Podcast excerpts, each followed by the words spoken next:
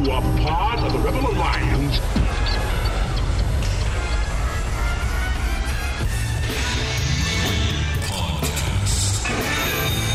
The idea of this podcast is simple discipleship. We want to bring the gospel message about how to interact with your coworkers, your culture, your friends, everyone around you in a biblical way, which is, in essence, discipleship. What did Jesus do when he came to this earth? He took the devil's stuff. The Bible actually teaches that the world is becoming increasingly covered with the knowledge of the glory of God. That should change everything in the mind of a Christian. Instead of thinking about all the ways society is failing, we should think about all the ways society must be, as Psalm 110:1 tells us, put underneath the feet of Jesus in victory. The Rebel Podcast. We would be honored Welcome back to the Rebel Podcast. Pooty, P-Nate, Davey, Garage Mahal, all good.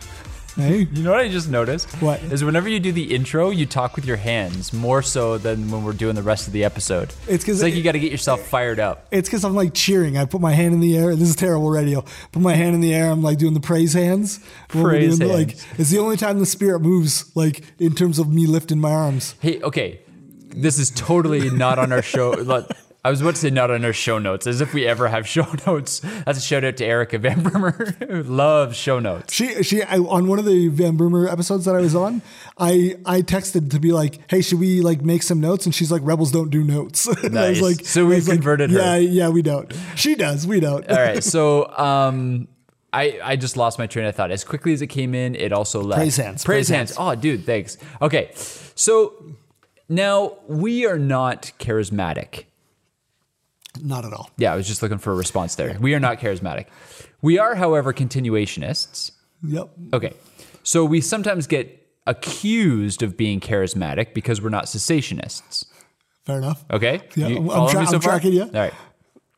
One of the things that really bothers me is when cessationists take issue with raised hands in worship.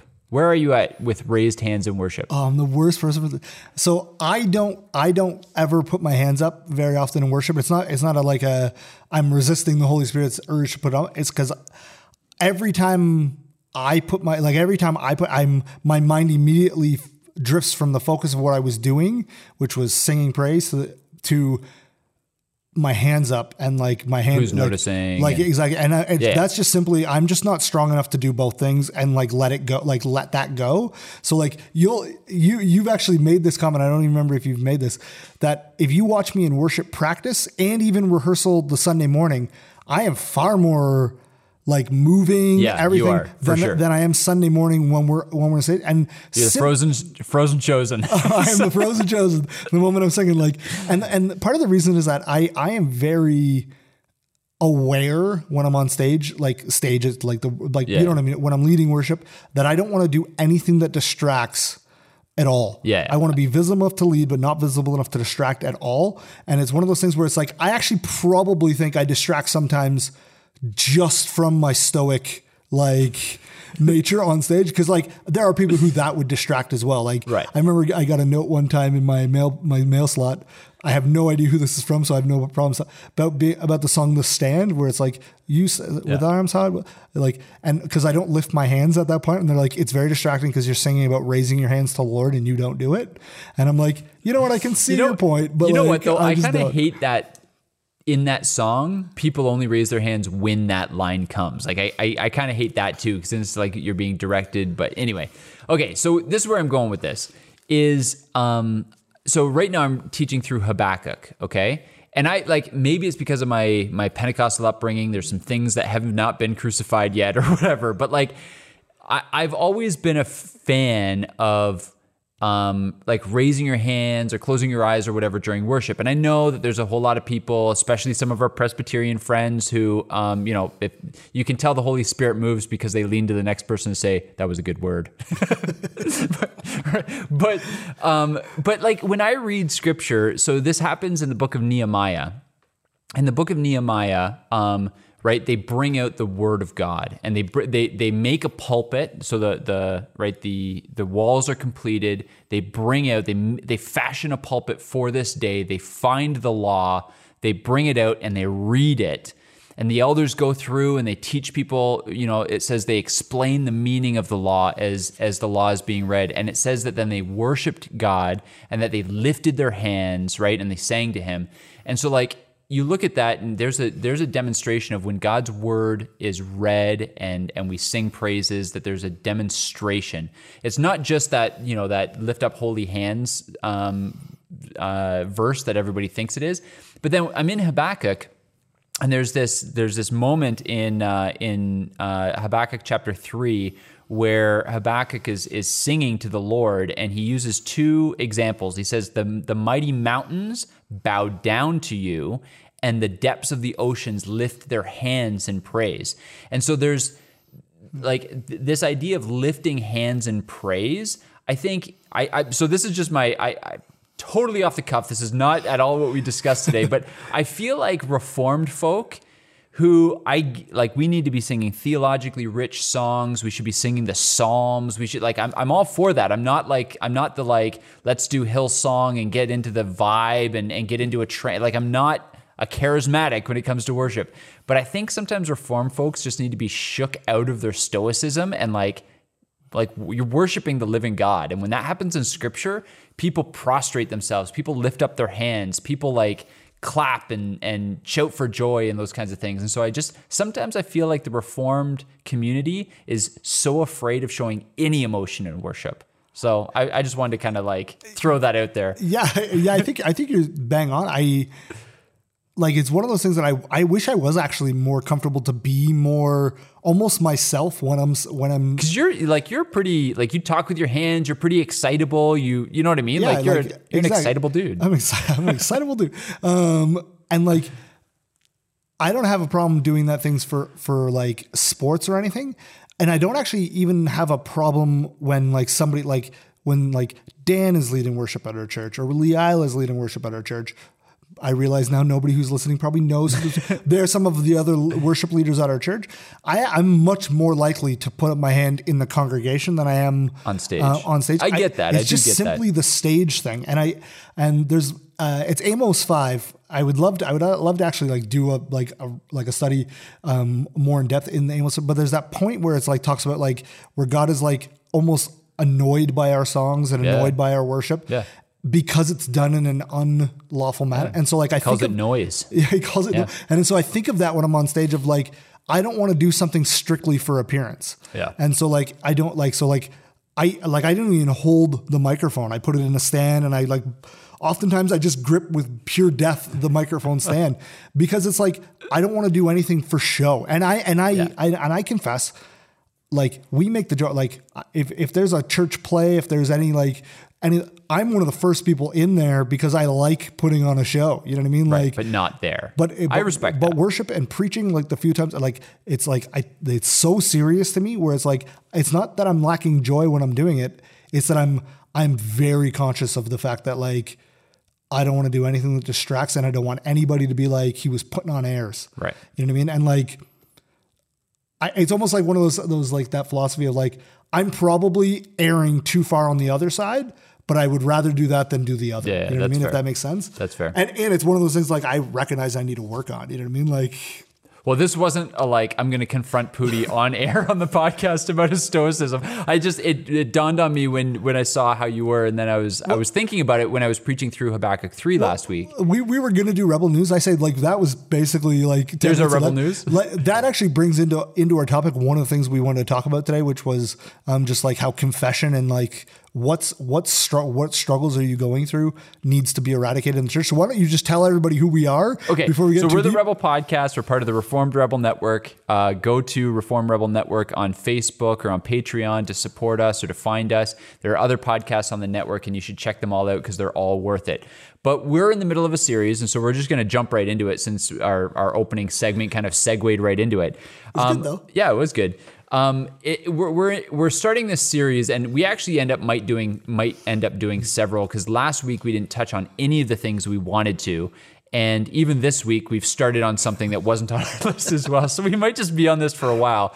But the premise of this series is don't go back to normal. And the idea is, is that the, the coronavirus and the pandemic and the shutdowns and the lockdowns and the restrictions and all that kind of stuff has created um, what a lot of people are calling a new normal. I hated the idea of a new normal because I hope none of this sticks around. But we were looking at Second Chronicles chapter 7, where God says that when he shuts up the heavens and there is no rain, and when he sends locusts to devour the land, and when he sends pestilence among his people, that his people need to humble themselves, call on his name, and turn from their wicked ways. And so the idea here is that once, as as society at large goes back to normal, we would like to call Christians not to go back to normal because that normal clearly got us into the mess that we're in right now. And that is, in the face of this pandemic, in the middle of God's judgment on our nations, um, he also shut down the church. And I think when he shuts things down like that, it is incumbent upon us to examine ourselves, much like when we come to the Lord's table. We ought to examine ourselves and see what's what's there that ought not to be there. And so as we're going back to church, as we are going back to a level of normalcy, we want to say there are certain things let's not bring back with us. And so we started off talking about worship. And so maybe one of the things is, and, and so actually, let's just stay on worship for a second, sure. then we'll go to confession because you brought confession up, which I think is a good one. But let's stay on, on worship for a bit. I think there are ways, we, we just talked about com, kind of demonstrative worship, for lack of a better phrase. I think there's plenty of churches that are too demonstrative in their worship that I think would fall into that Amos five category of their worship is just uh, you know uh, a noise. It's a it's a distraction to God. It actually says that He hates it, that it smells bad to Him, and uh, and I think that that's that that idea when worship is for a show.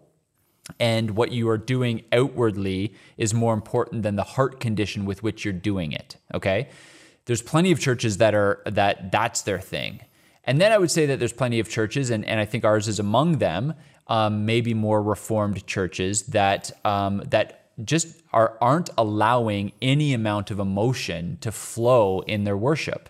I think that that um, I, I, think I've used this analogy plenty of times on the podcast. I certainly use it a lot when I'm preaching. Is the idea that you know uh, Romans 12, 2, that God that we are transformed by the renewal of our mind, that God begins His transformation process of individuals for His glory with our minds. Right? He, he gives us a renewable mind, but that that the truths that He is putting into our minds as we are conformed to Scripture, as we gain the mind of Christ, it ought to go from intellectual knowledge into our into our hearts. Our, our emotions need to be engaged. I think it was Martyn Lloyd-Jones who said, "I uh, as a as a pastor, he said, I I um, I spent half my time teaching doctrine and the other half of my pastoral time telling people that doctrine wasn't enough."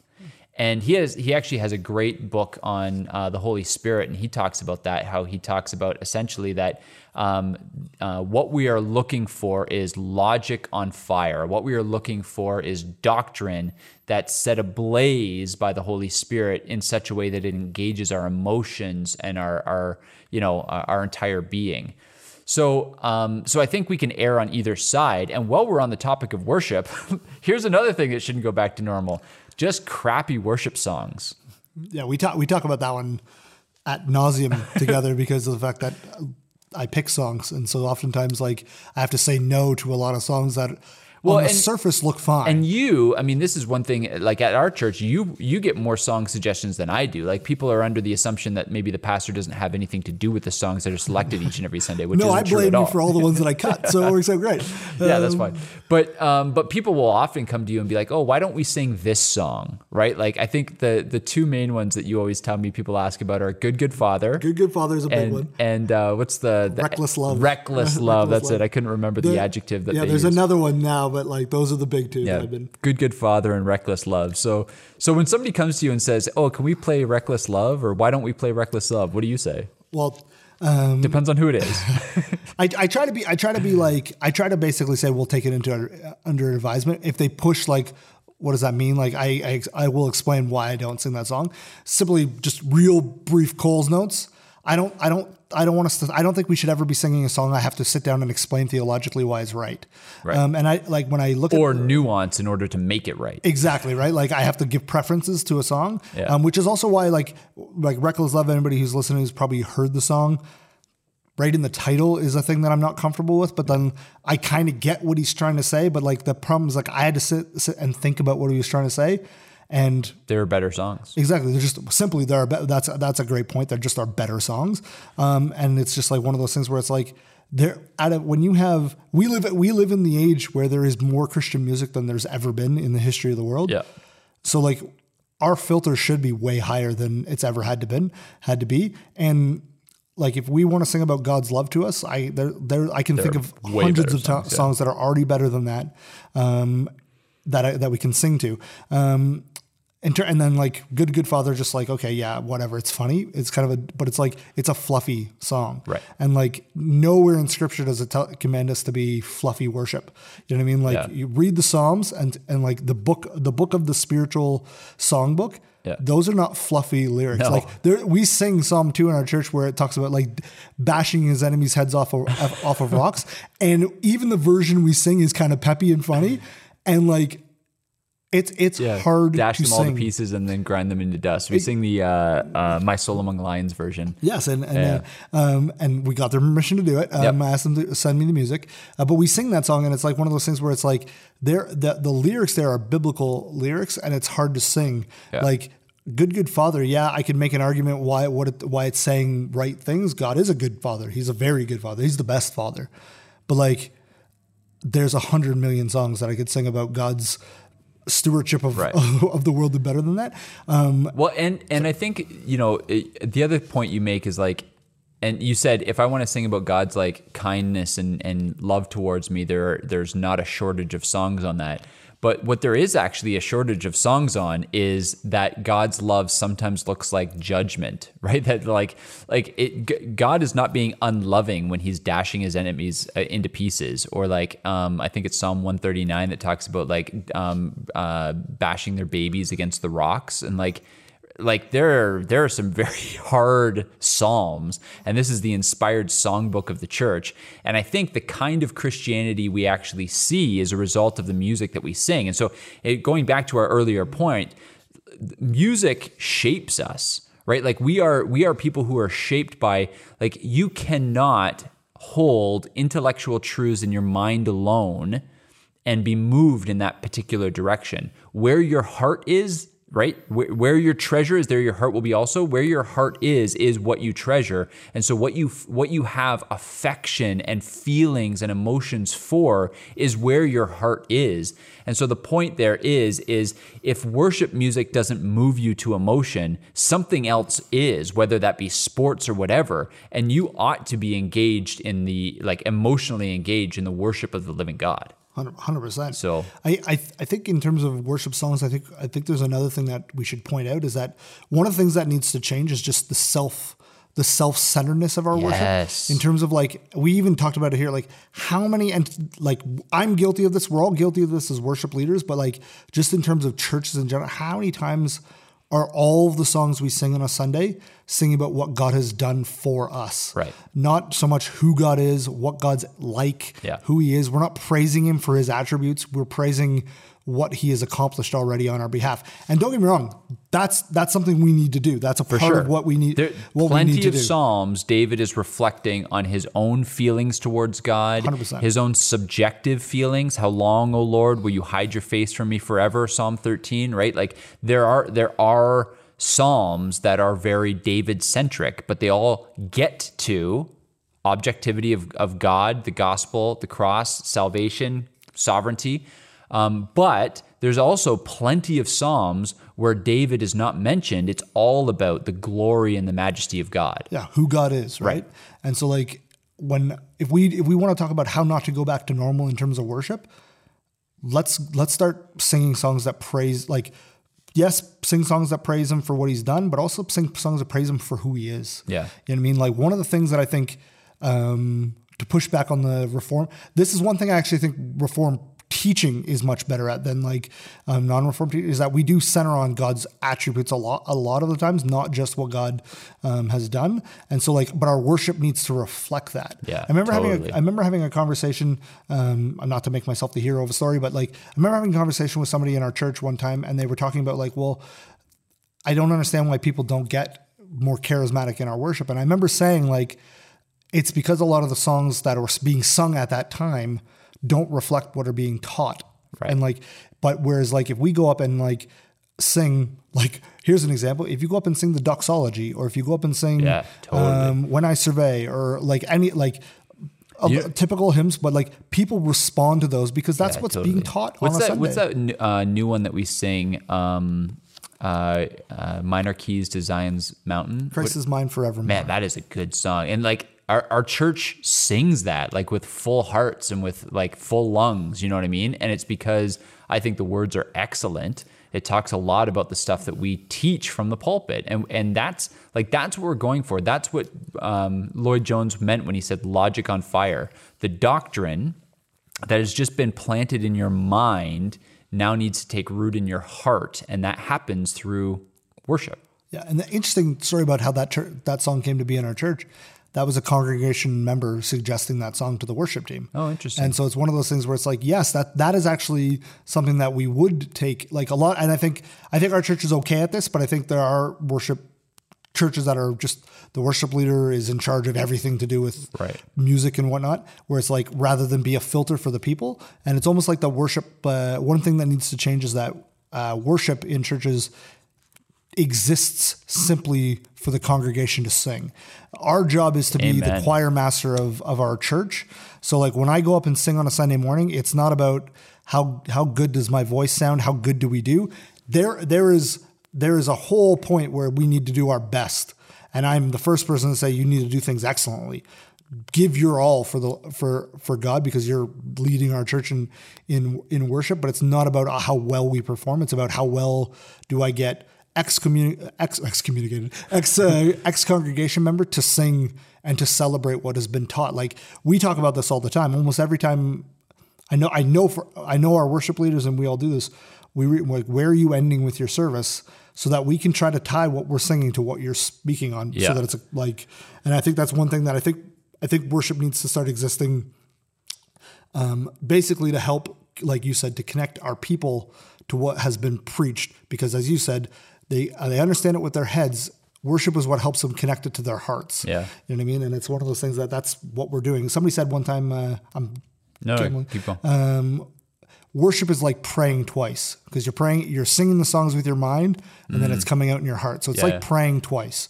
And so we need to be super, super, super diligent about what we're putting in Right. in our worship. As as strict as we are with what's being Our taught pulpit. from the pulpit, Yeah, for sure. Worship needs to it needs to be because it's usually the second biggest aspect of the service. Yeah. Well, and and I think so. Actually, that that kind of leads into something else that I was thinking about when we were coming here to talk about this topic, and that is that um, sometimes we're guilty of sort of segregating our services to like this is the worship time, this is the tithing time, this is the communion time, this is the sermon time, instead of like looking at it all as worship. Do you know what I mean? Like it's 100%. we call we call the music time the worship time, but like every part of our worship service ought to be worship, which I think there's a lot of churches that maybe don't think that way, and therefore a lot of the time they spend corporately together on a Sunday, and it, part of this is part of this is maybe because they're doing two services. We're starting we, we've broken off into two services right now because of the capacity restrictions and uh, and I hate it I, I hate it for so many reasons but we've left a, a, solid chunk of time between those services intentionally because we don't ever want to feel the pressure of like um, getting um, not being able to uh, worship fully in order to accommodate the next service. So I think a lot of this happens the con- condensa- condensation of the uh, um, worship service happens because we're trying to like fit in multiple services or whatever. But the, but this idea of like looking at the whole thing as worship which means if there are aspects of it that aren't worshipful that aren't glorifying God, we shouldn't be doing them, Amen. right? Are we going to go there? I think we should Go should for there. it. Yeah, go for um, it. I, I, I think I've long been a component of a couple things being removed from the church. Um, when I say removed from the church, it says like I know better than everybody. Here's my thoughts. I'll say it as just as these are just Pootie's thoughts. Um, I don't think announcements typically need to be something that is done in a service. The reason I say that is that like there there is a time and place to advise the people in your church what's happening. Um, but like the worship gathering is as you said it's it's nothing should be happening in there that isn't a worshipful moment of of time because that's why we've gathered together right? Um, where so many churches how like we've all been to the church where we go and the first 15 minutes of the service has nothing to do with service at all. It's hi thank you for coming um, if you're new here, sign up on this sheet so we can get to know you and basically harass you until you come back. Um, now we're going to give you a whole bunch of announcements for people who come here because we're going to try to feed you. We're going to try to do all these things. And then likely at the end of that, we're going to ask you for money. Um, and then, and then what we're going to do is we're going to get into the real part of our service, which is now we're actually going to sing Right. and then preach and then we're going to sing some more. And like that's kind of the template cookie cutter church service. I realize I was heavy on the, but where I, where I look at it and I'm like, none of those first parts have anything to do with what we're doing, gathering together. Um, other than like maybe a welcome is fine, but I mean like, um, I don't, I don't see particularly oftentimes announcements being a needed thing. I think there are times where like, um, you need to make people aware of something, Right. Um, but like, there's a difference when it's like, There's a difference between making people aware of something and like using that as like advertising time. Do you know what I mean? Like, yes, it's like a set time. That's, I think that's what I have a problem with. right. is If it's just like, hey, how's everybody going? Um, don't forget, you know, tonight's our our uh, prayer, you know, prayer night or whatever. Come at eight, seven o'clock. That's one thing. But then, but like when it starts becoming advertising time for like the women's ministry bake sale or you know wh- whatever, then it's like this is this is like an like these are advertisements. This is not what what, what we're here for. And and don't get me wrong, there are things within a church community and and what's going on within a church community that contributes to the community itself but that's separate from worship. Like i'm not i'm not saying like a women's ministry bake sale? Good. At our church they always put it towards missions. Go for it. I'm, I'm happy with that. But there's that's not worship that's not the corporate worship service that's not what it's for Exactly. Think of, we're a fam, we're a church family, right? So think of like if you went for Christmas dinner at your in-laws' house, and before the turkey and all that stuff was served, before grace was said, um, we sat down and was like, okay, um, I just want to guys make you all aware. What we're going to do is we're going to eat in a bit. But before we do that, I just want to tell you, um, I got my electricity, my heating is going to be done on Tuesday. I'm actually hosting, um, you know, a, ba- a bake sale on Wednesday. Um, I hope you guys can all attend. Um, the proceeds of that's going to go to my golf trip. Um, and just like, you know, you just ran it like, I watched the football game on the weekend. It was great. We're going to watch that later tonight again. Um, and then little Timmy got like, you know, a new thing, right? Where, it's like, could you imagine how weird and stupid that would be if you sat down at a dinner table? Right. Whereas if all of that same stuff came up through the Right, conversation, they're all family. They all have to do with your family, right? They're all like they're all like important for what it means to be your family, right? Like maybe the thing that Timmy got was he lost his first tooth. Like that's something to celebrate. You know what I mean? That's something to say to Timmy. But like that can happen. That like that just happens in the life of the family, right? Exactly. Whereas you would probably before, hey guys, before we get to dinner, I just want to announce that, um, you know, I'm expecting a baby. You know what I mean? Where it's like that's the kind of announcement that you do stop the gathering for to point out, and it's like so it's one of those things where there there is a time for special announcement, but there isn't maintenance. There isn't like there's no need for maintenance. announcements, Um, so I take it you're not a big fan of, of churches that will like update you on where they are in terms of budget. Oh, we're at uh, 96% of budget, and uh, if you guys would just uh, you know open up your stingy wallets a little bit more, maybe we can make 100% before the end of the year. in, the general in the general public gathering, no. But I'm actually I'm actually one of those people who I think I think actually our churches should meet far more frequently. Like I I don't think I like Town hall meetings, prayer meetings, morning service, evening service. family me like family membership meetings where it's members only. Right.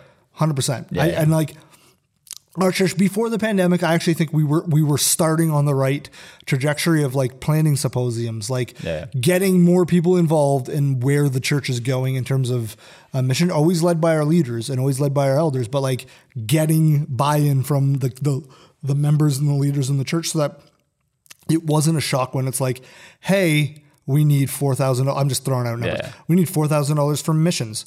It's not a shock because we met three uh, like a month and a half ago, and we talked about the fact that we want people in our church to go on missions. And so it's like one of those things where it's like, I think we, I think there's one of the things that I don't, I want us to not go back to normal is that the annual business meeting is a one time a year business Right. meeting. Like we can have the annual meeting as a meeting that happens once a year, but like I think I think we should be meeting as a family far more frequently than that, or in just there there are other avenues to do that where it's like okay well maybe all the people who are involved in this are meeting. And like and I, I think there's one of those things where it's like a budget update probably isn't Sunday morning meeting but we might need to meet we might need to meet and have a serious conversation about the finances of the of the of the church So let me ask you this: You mentioned asking for money in your whole Oh, announcement, your announcement thing there. My tirade, my in your, tirade. Yeah, in your uh, in your letting loose, um, tithing. Go. Because there'd be some people who would say that's part of my act of worship is like bringing my tithes and offerings. I 100% agree with them. Um, sorry, I just I No, no, go in. for it. This is I, it I is a part. It is a part of. Your, your um, worship, and I'm going to even give you their better argument. Their better argument is that is that their kids get to see them do that, and I'm like 100. percent I'm on board with both those things. Yes, it is a part of your worship, and yes, it is. Um, Actually, I'll take it even farther. I think it's a part of your worship that you should actually physically be doing it. I don't think it should be just like, even though we're all auto deposit, it's it almost like feels better Cheating. if I take it out and physically give it because then it's me actually giving it rather than you taking it. Right. Even though I've approved you to take it, I don't, I don't, I don't feel it. I don't miss it because it's never in my account. You know what I mean? Like I just know it's gone right away. But if I take it out and I physically give it, I think that's better. Um, so I actually think there's a, there's a, I think we should actually probably actually physically be doing it. Um, even like, sorry, that's a that's one of those like little legalist things. But I would say the better argument that they those people, the pro keeping the offering and the service people have, is they're like, well, my kids can see me and imitate me giving. So they see me doing, they ask questions. I get to divvy out some money every week to them to do that and give and be like, amen. Yes, 100% you do. You can do that in the foyer before the service just as much. And the exact, and the exact same thing happens. You've lost absolutely nothing at all other than what I think the Bible actually says we shouldn't do. There's the verse where it says, "Don't let your left hand see what your right hand is doing," and it's like when it, when in and it's talking about being charitable, and it's one of those things where it's like we all have this tendency when the plates pass, we see who puts in and we see who don't, and then there's like almost that like moment of time where it's like I'm on auto deposit, people, chill, like, um, like you know I mean, like I'm passing the plate, but it's because it's coming out. because it's already coming out. Do you want me to put my receipts in? Like it'll be fine. Um, where it's like one of those things where it's like it's it's it's done in a public form, and I don't I don't think first I just don't think that is ever something that the Bible commands us to do is give publicly so that people will see it. Maybe I'm I'm using the exact same argument I have when I talked about worship earlier, where it's just like I just don't want people to see what I'm doing. Right. But so no, so- no, I, I do see that, and and it, the New Testament example seems to be condemnation of those who give for the approval of others. Right? It, he, Jesus condemns the Pharisees for giving charitably in front of those who are watching. Yeah, right? there's Like- Ananias and Sapphira. Yeah, yeah, where there you go, like yeah. where they give from an unworthy position and they get turned to dust. You know what I mean? Like, um, I think there's. I So think you are advocating for tithe and tithe physically, but don't bring it up. At, don't do it as part of your hour and a half worship service or or whatever that corporate time together is. Yeah, I think I, honestly, I, I'm convicted of the fact that I just don't think offering in the service has has a place um, in terms of like it is. Yes, it's an act of worship, but it's I don't think it has a place in our Sunday morning gatherings.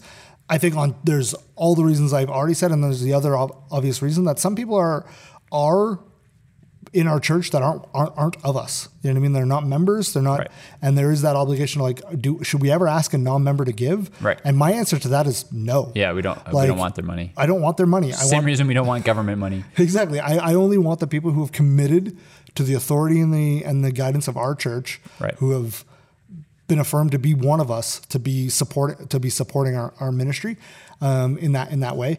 But then- Pooty, if we don't take it up in the middle of the service, then maybe we won't get enough money to meet budget. Matthew, Matthew, Matthew uh, that sounded so set up. Um, Yeah, yeah. Well, that- that's what I knew you I've- were going to say that. yeah. Matthew six tells us different. Matthew six thirty one through thirty three is where is the part where God says like, "Don't worry about tomorrow. Don't be anxious about tomorrow." Right. Your Heavenly Father knows what you need before you ask. Exactly. I will feed you. I will take care.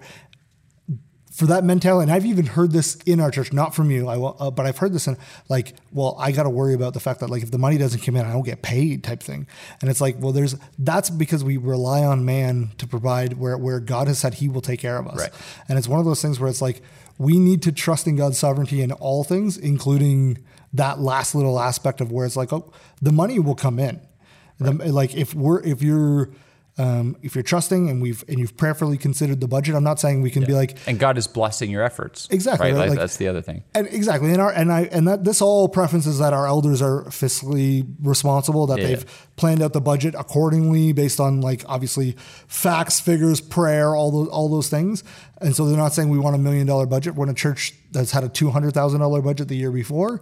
That's not. I'm not saying like God. Oh, don't worry, God will take care of it. He might, but like it's one of those things like good stewardship. God will God will provide, Right. and it's one of those things where we like we need to be willing to be to trust God and His sovereignty and all of those things. And so I think if the judgment in terms of like offering is one, I think it's something that the Bible actually says we shouldn't do, and then two, I think it's also we we don't remove it from our services for the lack of trust that we have in God's sovereignty and in, in finances. Pooty just dropped his pen pretending it was a mic. Yeah. yeah. I did do that. So I got, uh, sorry, you got something to say? no, no, go for I it. I got go one for, for you. All right.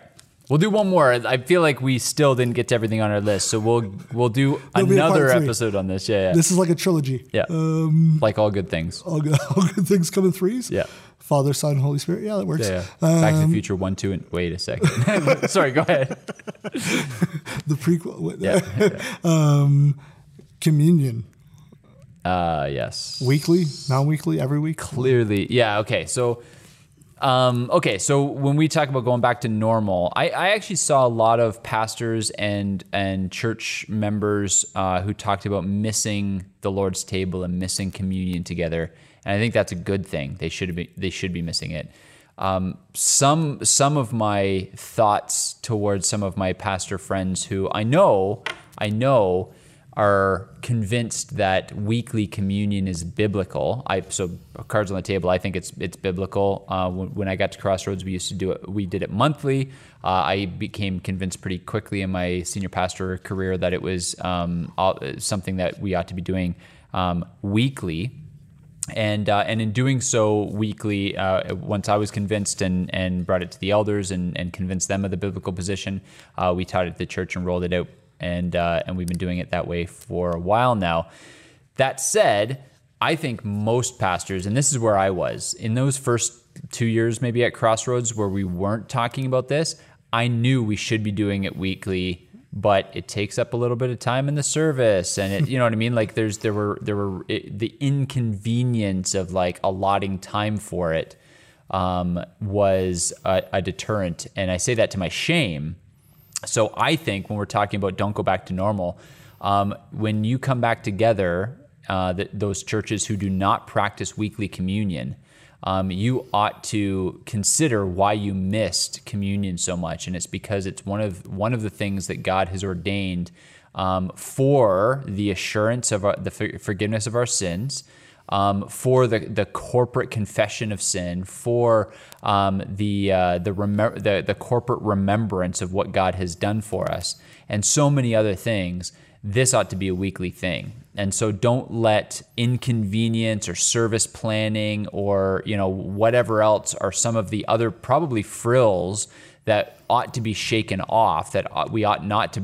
bring into our worship service that are taking time away from something like communion, which I think every good pastor knows and is convicted ought to be a weekly thing. We ought to come to the Lord's table weekly. Another thing you want to talk about communion, pastors need to do a better job fencing the table. And I know some of our Presbyterian listeners, um, a lot of them practice membership communion. You got to be a member of the church, and that's kind of how they fence the table. But for a lot of us who are uh, Credo Baptist churches, we practice what's called open communion, which means we, you don't have to be a member of the church in order to participate in the Lord's table with us. Uh, I can theologically tell you all the reasons why we do it that way. But Um, but what pastors ought to do of any denomination is fence that table. Let, let people know that there is such a thing as bringing judgment upon yourself if you eat in an unworthy manner. It is for God's covenant people. It is not for everybody. It is not for the unbeliever. It is it is not welcoming for you to make anybody feel like they can participate in communion because there's nothing more unwelcoming and unloving you can do than to, to than to have an outsider come and bring judgment upon themselves by eating and drinking in an unworthy manner. So communion should be weekly and you got to fence the table. Yeah, let me let me ask you a question then. Um, so you would say like communion's a weekly thing. So what about children? So I'm gonna I'm gonna throw this one out. You you mentioned like fencing the table. Yeah. Um. So who who do you give the authority then to govern who gets to take it and who doesn't take it? Like so like would you as the elder as the pastors and the elders say, you know, Davy boy over there isn't. Uh, I'm just using Davy as an example. Isn't worthy of taking communion Yeah. with us because we know of these sins. Yeah. So okay. life. So here's how we manage it at Crossroads. Um, so because you mentioned a couple things, you mentioned those who are in sin, and you also mentioned mentioned children. I think two different cases. Can we're open. Yeah. So, um, so I would say this. I would say number one, um, when we put somebody under church discipline, and church discipline takes a lot of different forms, and there's there are many steps prior to the sort of public um, excommunication or being taken off the membership roster or making somebody's sins public. There are a whole lot of steps between there. But when I'm counseling somebody um, because of sin in their lives that is either unrepentant or hasn't fully been repented of, right? Like oftentimes what happens is, you know, somebody will do something and they see they see that it was sinful, but they blame it on something rather than their, you know what I mean? So they'll be like, "Oh, I did yeah, that was I did that and it was wrong, It's but I did it for but." this." Yeah. Um, so there will be times when that's where people are at mentally and spiritually, and I, I will tell them that they should not be partaking in communion until this matter is resolved. Um, and that's happened many times, many times at our church. And there have been other other times when other elders have dealt with with matters where they've come to me and said, "Hey, I don't think so and so," and and so we we just say, you know, that you don't come to Lord's table until. And and usually that's not like that. I mean, that doesn't last a long time because if they're in unrepentant sin, then then church discipline escalates to the point where once they're fully repentant and, and fully see their own depravity at the center of their their sinfulness, um, we welcome them back because that's where they that's where they are assured of their forgiveness before God. Now that said, um, so I do think that the elders and the pastor have the right to fence the table from church members and from Christians who are in unrepentant sin, right? As we're working through that with them. In regard to children, it's interesting because so as a Credo Baptist church, we we believe that people come into membership and become baptized upon profession of faith. Now, I, we're actually very lonely in our position at Crossroads. and what I mean by that is that there are a lot of Baptist churches, Credo Baptist churches, that I think sinfully will expect um, to see a certain level of fruit in the lives of the children in their church before they'll baptize them, that they will not expect, that, they will not equally ask for the same level of fruit from a 30 year old who comes to Christ, right? Many pastors are eager, eager to share, um, uh, to, to baptize the person who converts to Jesus before they see adequate fruit of repentance. And yet, when the 10 year old comes and makes a profession of faith and their parents say, Can they be baptized? They say, I don't baptize somebody that young. Let's, let's, let's see if there's real repentance in their Let's wait lives. till okay? they're 15 or 14. Yeah. 16. Yeah, yeah. and and I see no arbitrary age of you know once they're 12, once they're 14, once they're 16. Um, I've I've baptized kids in our church as young as 8, 9, 10, and I do that gladly because upon a profession of faith. And so we believe that the church is made up of a family of families and that there are uh, lines of authority within the church that get blurred right? Like i'm not the dad. I'm not i'm not able to spank someone else's kid. But as a family in my church there is a there's a way in which they're responsible to to the leadership of their church for how they're parenting but th- those lines are blurred we don't we don't assume the role of daddy or mommy to to uh, uh, people in the church but you know, fam- the church is made up of families, and so we act we we just trust the parents, and so we do the same thing. We we practice paedo communion in our church in that we don't make an age. We don't say you have to be a member. We don't say you have to be, be and, and there are kids in our church as young as as eight, nine, ten. Those those uh, kids that we've baptized who take communion. And what we instruct the parents is nobody is in a better position than you to know when your child has um, uh, uh, uh, you know professed faith and uh, and when you believe that they understand this and so oftentimes and we've had plenty of parents who bring their kids to me and say you got to sit in front of pastor nate and, and talk to him uh, and kind of intimidate their eight year old or nine year old and and uh, you know they'll they'll bring them in eh, them into me and they'll they'll say why do you think you should take communion I want you to explain it to pastor nate and stuff and they just want my help in kind of discerning where their kid is at in terms of understanding the gospel, understanding communion, understanding the emblems and the symbols and stuff like that. But that's where we're kind of at as a church. And so I think I think communion is a way bigger deal than we um, than most churches um, make it. We just think of it as this sort of weird tradition. And if you think of it as this weird tradition, it's going to look way more weird to those who are coming into the church because you're just doing it as tradition.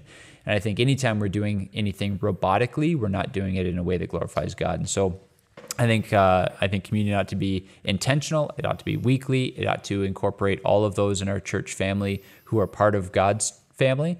And uh, that's all I got to say about that.